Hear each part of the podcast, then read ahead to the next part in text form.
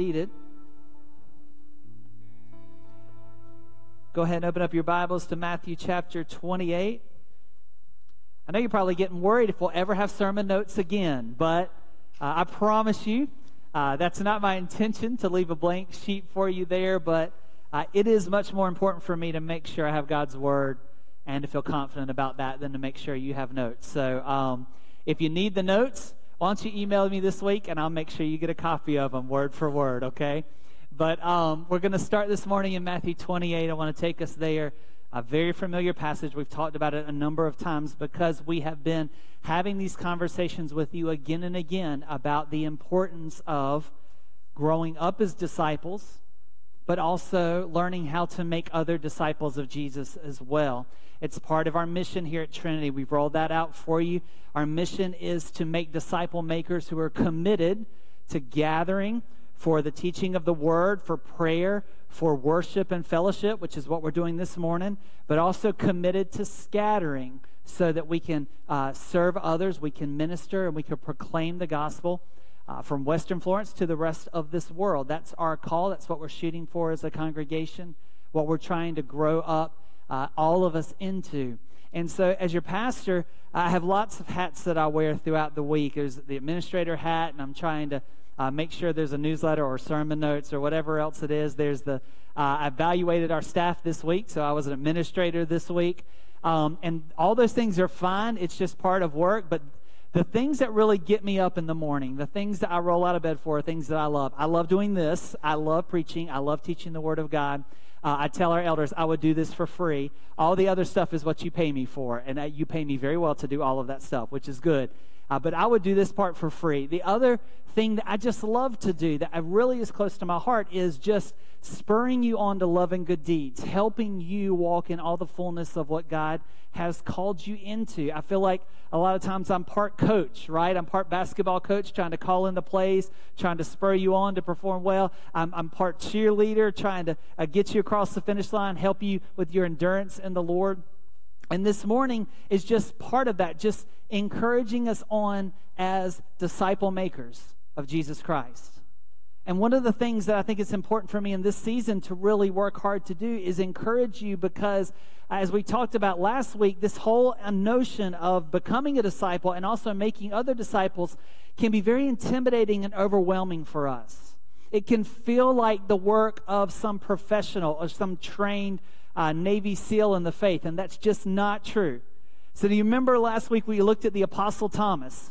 And we saw that of all the 12, right? I mean, if you're going to find one of the ordinary, everyday apostles, it's going to be Thomas. I mean, he wasn't one of the big dogs like Peter. He wasn't like John or James, who seemed to get this insider access to Jesus. Not only that, he doesn't match up to some of the apostles like the apostle Paul, who uh, wrote 12 of our books in the New Testament and planted all these churches all over the place.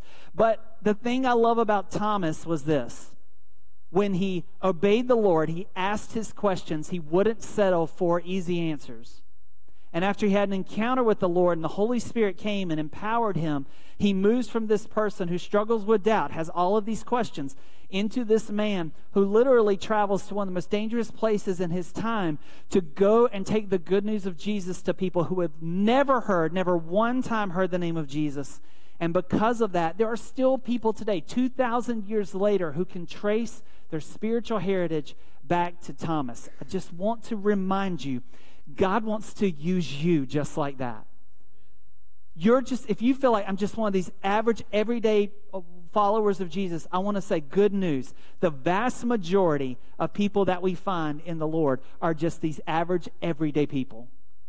We look at the Bible and we feel like Everyone is just this extraordinary character. And I want to say something to you. You have to take these characters stretched out over thousands of years and God cherry picking these stories to show us how he moved among his people. But the vast majority of God's people were the people who lived with him and walked with him day out to honor him and glorify him, just like you and me. And I want to say something to you. You have what it takes to walk with Jesus You have what it takes to know Jesus. You have what it takes to multiply Jesus into the next generation. You've got what it takes because as a believer in Jesus, you have the Holy Spirit of God that lives in you. Whether you've learned how to operate in His power or not, you do have Him present. And on top of that, you've got the Word of God in your own language. And I promise you, all of that is enough. That's enough. On top of that, you've got this amazing family of faith that you can gather with to worship, do ministry together. You have all that you need to be a disciple in Jesus and to make disciples. And I just want to cheer you on a little bit more this morning. And I want to talk to you about the grace that God gives us to become disciples and make disciples. Grace is so critical to who we are and to what God wants to do through us. We have to make sure we return to it again and again. What's grace? Grace is real simple it's God's undeserved favor poured out on you and me. It's His undeserved favor poured out on you and me. It's how we entered into relationship in the first place. You didn't deserve a relationship with the Lord. In fact, what you deserved was separation from God for all of eternity in hell. But as He revealed Himself to us through the gospel, gave us a chance to know Him, He poured out His love and grace on us. And if we respond to that in faith, then we can enter into that relationship not because we're awesome or we're holy enough, but because God's grace is sufficient for you and me. His undeserved favor poured out on you and I. He applies it every time we sin. He applies it every time we stumble. Every time we turn away from Him, He applies His grace to us. And that's what we're going to see this morning. So in Matthew 28, verses 18 through 20. I know you've heard this a hundred times, but believe me, this is such a bedrock passage for us as a church. We need to have it salted away and really burned into our core. Matthew 28, 18 through 20, Jesus said very simply, All authority in heaven and on earth has been given to me. Therefore, go and make disciples of all nations. First command Jesus gives them after the resurrection go and make disciples of all nations. So as people are preached the gospel, they respond. What's the next step? Baptizing them in the name of the Father and the Son and the Holy Spirit. Hey, mark your calendar next next Sunday, right after service. We're going to obey this and baptize some people. Uh, one, if you have not been baptized and you'd like to be baptized, we've still got room in the pool. Okay, yeah, you can be baptized. Just talk with me about it. Uh, come to our baptism class next Sunday morning at 9:15 in the cafeteria. We got room for you, I promise. I want to encourage us as a church. Let's plan to leave right here, go over to the the Curls house, gather around their pool, and celebrate. It's somewhere between like eight and 12 people who want to be baptized. Isn't that amazing to celebrate that? Praise God for that. We preach the gospel, people respond, we baptize them, and look what else? You teach them to obey everything that I've commanded you. So, as we've been commanded by Jesus to obey things in our life, we pass that on to others, teaching them how to obey.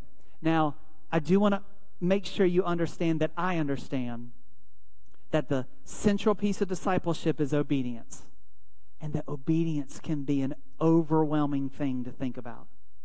When I think about God's call on my life to obey Him, that can just be a huge weight. Because here's what happens He points out a, a, a, something in my life through the Word of God and the Holy Spirit, and He says, Matt, listen, I want you to work on this. And that feels heavy enough, right? Because if I had that straightened away, I could do it on my own, then He wouldn't need to point that out to me, right? But instead, I'm shown that, and I feel now, how am I going to do it? And we can fall into the trap of trying to do it in our power, our energy. That's not the way to go. We depend on the Holy Spirit to work in us, and we depend on Jesus' grace to take us through that process. But here's the thing when we obey in one area, it's like math class, it's like calculus or uh, geometry or whatever else. You learn one skill, right? And then you build on that, and then you build on that, and you build on that. Obedience is the same way. Jesus shows us one thing. We obey him in that. We start to honor him and be self controlled in that area. And then he points out another area for us to grow in. Uh, we get that down, and he builds on that. And it can feel like, man, I'm constantly being challenged to obey. And guess what? You are. Uh, you are. That's Jesus' call in your life to become more like him in every area. But I want to say something to you. We don't have to be overwhelmed because God gives us His grace to facilitate our discipleship. His undeserved favor is poured out on us so that we can grow in our discipleship. And I want to show this to you. So I want you to turn to the right in your Bible to the book of John. If you've already in Matthew, keep turning to the right just a few pages. If you got one of these cool blue Bibles in the pews, John chapter 1 is on page 1646, and you can flip there and follow along with me. We're going to look at John chapter 1 and read some verses out of chapter 1. We're so blessed to have these different accounts of these close followers of Jesus and their experience with him. And this is what John tells us in his gospel that was uniquely John's. Listen, listen to his perspective, what the Holy Spirit revealed to him. I want you to start in verses 1 and 2. It won't be on the screen, but I want you to start in verse 1 and 2. In the beginning was the Word and the Word was with God, and the Word was God. He was with God in the beginning. Now I want you to skip down to verse 14 and look at how John builds on that. The Word became flesh and made his dwelling among us. We've seen his glory, the glory of the one and only Son who came from the Father full of grace and truth. Would you take your pen and just underline grace and truth? Jesus came from the Father full of grace and truth. So important for us to get this. He did not come full of truth, but not grace. He did not come full of grace, but not truth. He came perfectly full of both grace and truth. And that means that as Jesus interacts at all times in the world, it is always completely full of grace and always completely full of truth and always at the same time. There is never a time that Jesus acts just in truth. There's never a time he acts just in grace. Jesus is full of grace and truth. Here's the problem we don't always have that great mixture, right? You and I sometimes act on the side of truth. Sometimes we don't act very graceful. Jesus never had a moment in his life or throughout eternity that he was not full of grace and truth, which is really amazing for us because look at verse 16. Out of his fullness, what's the fullness we're talking about? That grace and truth, that combination of grace and truth. Out of his fullness, we have all received grace in place of grace already given. What a beautiful way to talk about the gifts that are poured out on us. Would you underline that? We have all received grace in place of grace already given. It's amazing. Now hold that because I want to read these last two verses.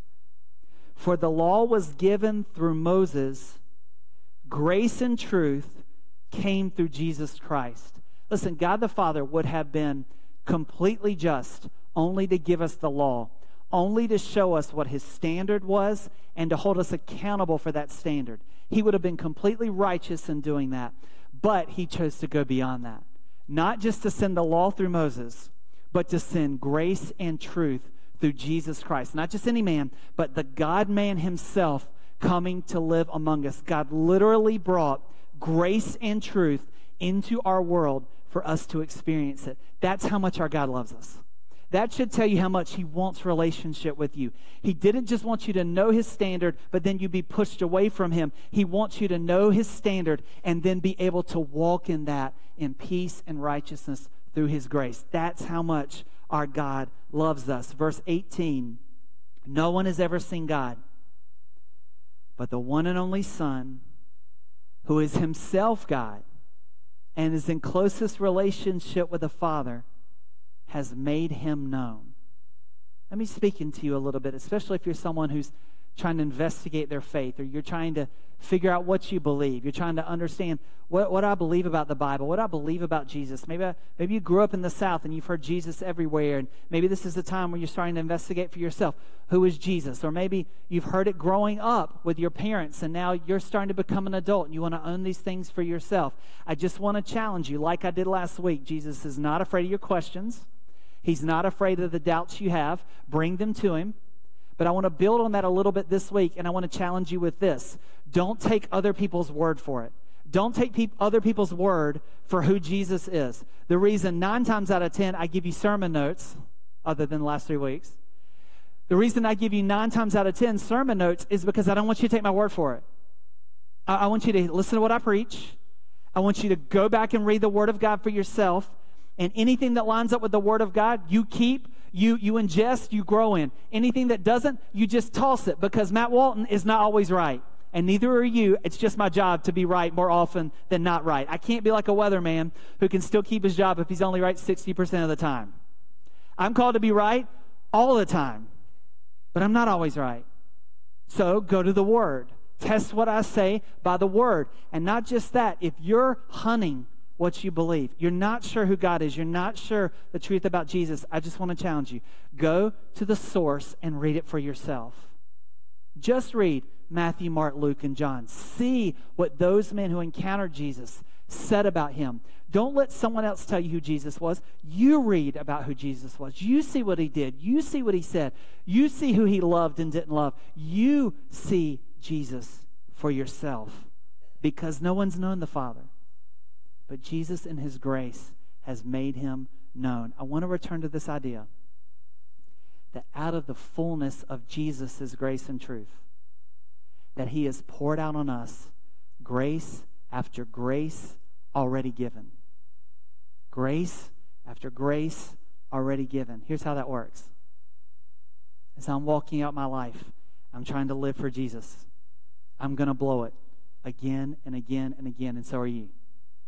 And when I blow it, here's what Jesus does He pours out His grace to cover that, and my sin is forgiven again. But you know what happens? Because I'm just like you, I fail again. And you know what He does? He says, No, I gave you grace last week. I'm sorry. I mean, there's nothing I can do about it. I mean, you only get 13 ounces of grace a month, and I'm sorry, you're at 18 ounces now, so I'm, I'm sorry, you got five ounces over, and you have to wait until October to get your next lesson of grace. It's not what he does. What does he do? When I sin, he pours out grace. When I sin again, grace after grace. Grace in place of grace already given. When he graces me, then I sin again. He graces me, and I sin again. He graces, and over and over again, Jesus, who is full of grace, pours it out into my cup again and again and again. That's a powerful, loving God, right?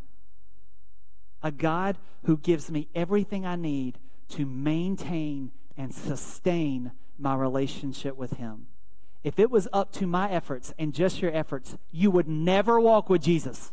You wouldn't because you try and you blow it and then you try and blow it and eventually you give up. But praise God, it's not just up to you. It's not about your resources or how smart you are or self controlled you are. It's not about you. He gives you the Holy Spirit to indwell you and then He pours out grace on you again and again and again so that you can become like Him and you can grow and you can become a follower of Him, a disciple of Christ.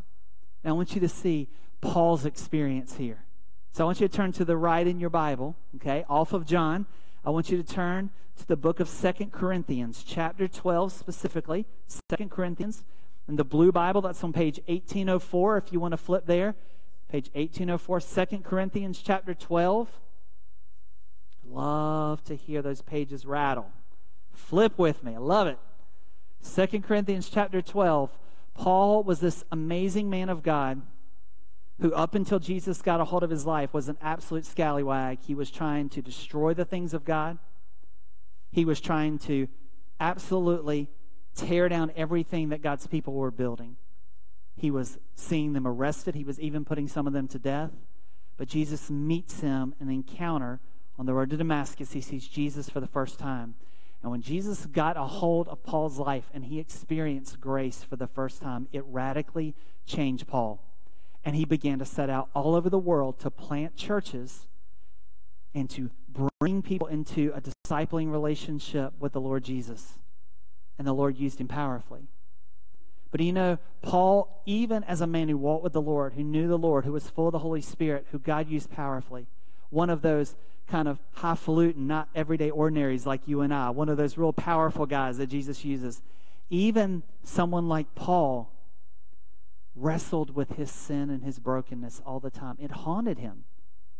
He talks about his weakness. He talks about being tempted. You should read Romans chapter 7 and see what Paul says about his own struggles with sin. He says, Listen, the things I want to do, I can't do. The things I end up doing are the things I don't want to do. And I find that sin is at work in, when, I mean, even when I try to do good, sin is at work in me. He wrestled with that. And as he engaged with his own weakness, I want you to see the conclusion he had come to and how God's grace had allowed him to continue to pursue God in his discipleship. 2 Corinthians chapter 12, down to verse 9. This is what Paul says of his own testimony. But he said to me, that's Jesus, but he said to me, My grace is sufficient for you, for my power is made perfect in weakness. So when Paul looked at his weakness, he looked at his struggles, he looked at his sin, and he went to Jesus over and over again. This is Jesus' response Paul, in everything you are deficient, my grace is sufficient for you. In other words, there is grace upon grace upon grace already given.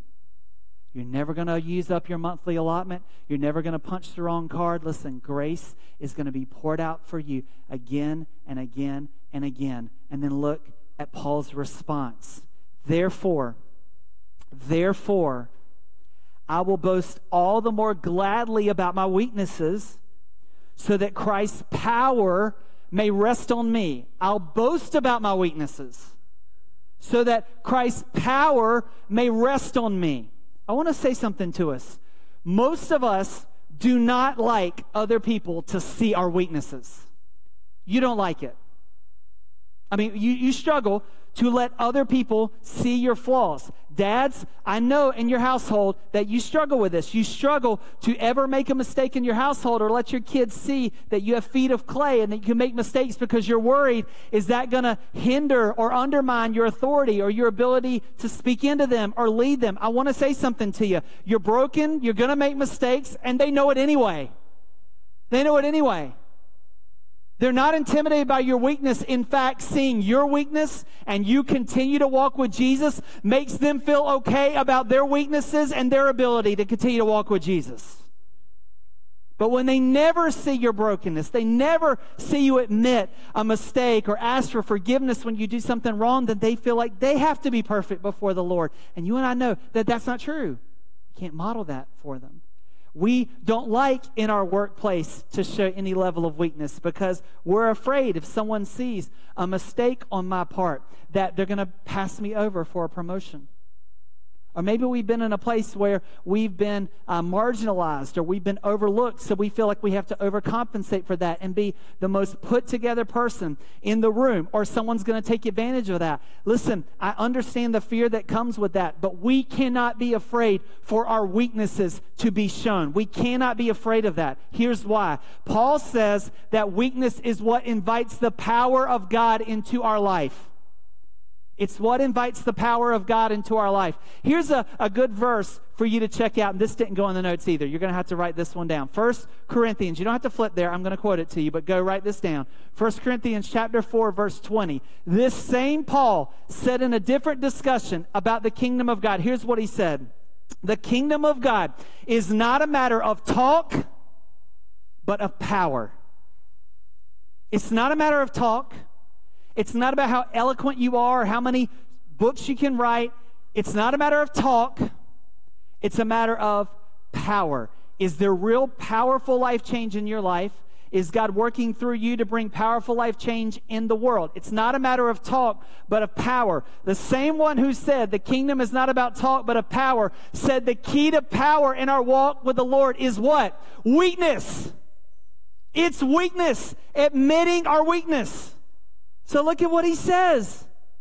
He says, That is why, for Christ's sake, I delight in weakness, in insults, in hardships, in persecutions, in difficulties. For when I am weak, then I am strong. Paul said, I delight in that. And what was the power that allowed him to continue to pursue Jesus even when he failed again and again and was a man of weakness? It was God's grace. Grace after grace after grace already given. The grace of Jesus empowered Paul to embrace his weaknesses, and so he was flooded with the power of God. Now, don't make a mistake. Don't make a mistake. Here's what Paul's not saying Paul isn't saying, you know what? If God's power is made manifest in my weakness, and if he's going to pour out his grace on my sin again and again, I think I just need to live any way I want to. Because if I keep sinning, then I'm going to have more power in my life, and I'm going to have uh, more grace poured out of my life again and again. And uh, that's not what Paul's saying. And I want to prove it to you. You ready? I want to prove it. I want you to flip, keep going to the right in your Bible to the book of Titus. Titus was written to one of his young disciples that Paul had handcrafted himself. Titus chapter 2. If you got a blue Bible, it's on page 1856. Paul said the key to power is weakness, but Paul would never embrace living a sinful life on purpose so that God's grace could be poured out on us and therefore his power. I'll prove it to you. If our understanding of God's grace is that it empowers us to sin, we don't understand God's grace. I'm going to say that again. If our understanding of grace is that it empowers us to sin, we don't understand God's grace. I'll prove it to you. Titus chapter 2, verse 11 through 14. Get your pen ready because I want you to underline a few things in this paragraph. Titus 2, verse 11 through 14. For the grace of God has appeared that offers salvation to all. It teaches us to say no to ungodliness and worldly passions. Would you underline that? It teaches us to say no to ungodliness and worldly passions and to live self controlled, upright, and godly lives in the present age while we wait for the blessed hope, the appearing of our glory, appearing of the glory of our great God and Savior Jesus Christ, who gave himself for us to redeem us from all wickedness and to purify for himself a people that are his very own, eager to do what is good. Underline the last part of verse 14. The grace of Jesus produces people who are eager to do what is good. So, by Paul's own mouth, if we would say grace is a means by which we can continue to sin, then we don't understand grace. Paul says that grace does two things for us. First is this grace becomes the means by which we learn to obey. It is the means by which we learn to obey. It teaches us to say no to ungodliness and worldly passions. Grace teaches us to be holy. How does that work? Here's how.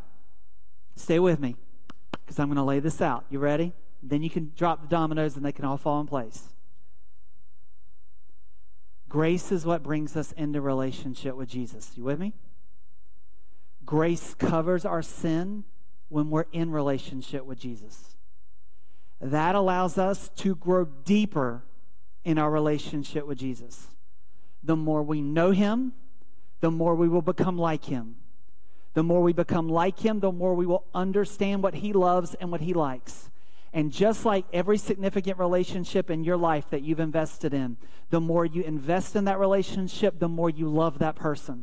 It's the same with Jesus the more He pours out His grace and forgives our sin, the more it enables us to develop relationship with Him. The deeper our relationship is, the more we will love Him. And when you love someone, you will want to do right by them. You will want to do right by them. I love my wife. And so it was nothing to go into our kitchen yesterday and to take the dishes and to put them in the dishwasher. That was nothing. She had already vacuumed and taken care of dogs and kids and all other manner of things that had to take place on a Saturday. Now, I could have watched football and I could have uh, just laid on my bed and done that, but it was nothing to go do that. Here's why I love my wife. It's nothing to help her out with that. It's not, well, well, you know, it's got to get done. No, it, it'll probably get done, but I love her. Husbands, um, if you want to uh, get over your pornography addiction, let me give you some practical advice. Build your relationship with your wife. Focus on her. Serve her. Spend more time with her. Talk with her. Listen to her. You know why that will help you break that addiction? Because when you become passionately in love with your wife, you will not want to bring into your mind, into your body, into your house what wounds her, what tears down her self confidence, and what makes her feel less. Now, I know that that sounds like an easy thing to do. It's not. Rebuilding and developing the intimacy with your wife is a hard, hard thing. For some of you teenagers, you're walking with Jesus, but one of the biggest stumbling blocks for you is the way you interact with your parents. And you want to grow in your faith, but honestly, you and your parents keep butting heads over things. I want to challenge you. Start investing in your parents instead of expecting them to invest in you all the time. Why don't you get up early enough that you can eat breakfast with your dad and just talk to him about his day? Why not instead of going into your room at 6:30 once dinner's over and staying there until whenever until they can see you in the next morning? How about stay out of your room, invest in your mom and just talk about what's going on with her? How about wash dishes with her? and help put him away so you've got 30 minutes just to see what her life is like. Because here's why when you invest in your family, a better chance that you will grow in your love for your family. And when you love people, you will respect them more. Love is always the key to obedience. It's always the key to obedience. Grace teaches us to say no because it teaches us to say yes to loving Jesus and Him loving us. Grace shows us His love. And when we love Him, then we begin to want what He wants. Grace is the means of obedience to us. Next thing is this I want you to see grace also develops our eagerness to obey it develops our eagerness to obey. What an interesting thing that Paul drops in there that Jesus not only saves people, but he purifies them so that they will be eager to obey. For much of my life, I want to say this to you obedience is not something I've been eager to do. And you know why? Because obedience for most of my life has been Matt trying to use his own power and abilities to do what God says. But when I started to wake up to the idea of God's grace being poured out on me and allowing the Holy Spirit's power in me to live his life through me, then obedience began to become a thing of eagerness where I wanted to change. I wanted to give Jesus more of my life because he's worth it. He's loved me so much. He's given me so much. He does so much for me and through me. It's a blessing to give my life to him. That's what grace does for us. It is this crazy cycle it's this crazy cycle. Jesus calls us to obedience. He knows we're going to blow it. So he pours out grace, which teaches us to love him, which allows us to obey him. Then we blow it again, and he gives us more grace after grace already given. Grace and grace and grace, which lets us love him more, obey him more, become more like him. And if we're going to become followers of Jesus, we have to know the one we're following. We have to know him. And grace is the means by which he does it. Listen, you can do this. You, you can grow in your faith. You, you can obey. You can change. It can happen. You can be a different person in a month than you are today. You can be a different person in a year than you are today. You can look back on your life in five years and think to yourself, I can't believe I used to live like that. Change is real. I can, I can introduce you to people in this congregation who have radically changed in just a matter of months and years. Change is real. I've seen marriages repaired. I've seen pornography addictions broken. I've seen people be free in this congregation. I can introduce them to you. It comes by grace, not by more of your effort. So I want to say something to you. If you feel like the enemy is just throwing sin in your face again and again, you feel like I'll never change. just do me a favor. Stop focusing on your sin and start looking at Jesus. Open your Bible and read about who Jesus was, what he did, what he says about you and me. Focus on that. Go to him in prayer. Find some worship music. Worship him. Stop focusing on your sin and start focusing on your Savior. And here's what you'll find He'll start taking care of your sin and taking the taste out of your mouth because Scripture says, Taste and see that the Lord is good. And when you taste and you find He's good, it will lose your taste for other things. Just focus on Jesus. His grace will cover your sin it'll cover your sin. Our praise team is going to come and we're going to have a chance to worship and respond to what we've heard because maybe you've never understood for the first time that my God is not just a holy God who offers truth and a standard for me, but actually gives me the grace to obey Him and fulfill that standard. Maybe that's a revelation for you this morning. I pray that the Holy Spirit burns that into your heart. Maybe all you've ever known of God was this rule keeper, and you thought, I'll never live up to that. And so you've just pushed away from God. I want you to see him as this one who has his arms out to you and is saying, Come, I can change anything. I can change you. Well, we have to come to him. This is a chance for us to respond. So, our elders and their wives, they'll spread themselves around the sanctuary, and you can go and pray with them. You can meet with them. I'll be right here if you want to talk about any of those things. But you can be different Today, you can be different when you leave this room because of the grace that is offered to you and me.